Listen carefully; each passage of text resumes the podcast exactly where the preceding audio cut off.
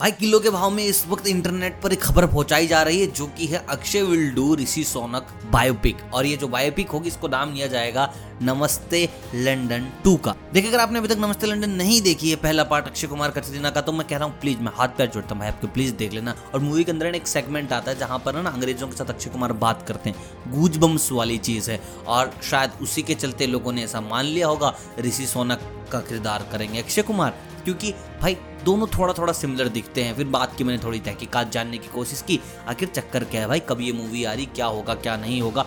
तो मेरे को पता चलता है, ऐसी तो कोई बात है ही नहीं। सिनेमा के अंदर। बल्कि भाई दूर दूर तक ऐसा नहीं हो रहा। लेकिन भाई, लोगों ने ना मीम वीम बना के इंटरनेट पर सारी चीज़ फैला दी है, बहुत जोरों शोरों से। अगर आपको भी ऐसा मिले, कोई दोस्त आके ज्ञान देवे कि भाई, ऋषि सोनक जो कि भाई प्रेसिडेंट बन गए हैं वहाँ के मतलब कि सबसे बड़ी ताकत बन गए वहाँ के, वो इंडियन है और उनकी बायोपिक होने वाली है। बाकी बॉलीवुड के गलियारों तक अगर ये बात पहुँच गई तो भाई, दिक्कत हो सकती है, फिर तो पेल सकते हैं। अक्षय कुमार इस चीज़ को पकड़कर, क्योंकि कहानी बहुत तगड़ी बनेगी। और मैंने तो लास्ट का क्लाइमेक्स सीन भी सोच लिया, जिस तरीके से ऋषि सोनक भाई अपना कुत्ता लेके गए थे, और किसी जमाने में अंग्रेज़ों ने बोर्ड लगा थे कि Indians and dogs not allowed आज भाई उनके सबसे बड़े ऑफ़िस में बैठे हैं, ऋषि सोनक, कुत्ता लेके और खुद इंडियन तो भाई क्लाइमेक्स सीन तो ऐसा ही बनेगा जहाँ पर कुत्ते के साथ ऑफ़िस के बाहर खड़े हैं और बाहर लिख रखा है प्राइम मिनिस्टर भाई तकड़ी चीज़ नहीं हो जाएगी। बाकी आप मेरे को बताओ कौन कौन बायोपिक देखना चाहता है और उस बायोपिक में अक्षय कुमार को देखना चाहता है? जल्दी से। बाकी अगर आपकी कोई और राय हो इस मुद्दे में तो ज़रूर बताइएगा। कमेंट करके बाकी हंड्रेड के पूरे होने वाले हैं यार, बहुत जल्द।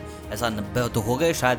तो यार, कर दो थोड़ा सा सब्सक्राइब थोड़ा सा, ऐसा थोड़ा सा। बहुत सारे गिव अवेज हैं, फिर आपके लिए मिलता हूँ। चल, अलविदा।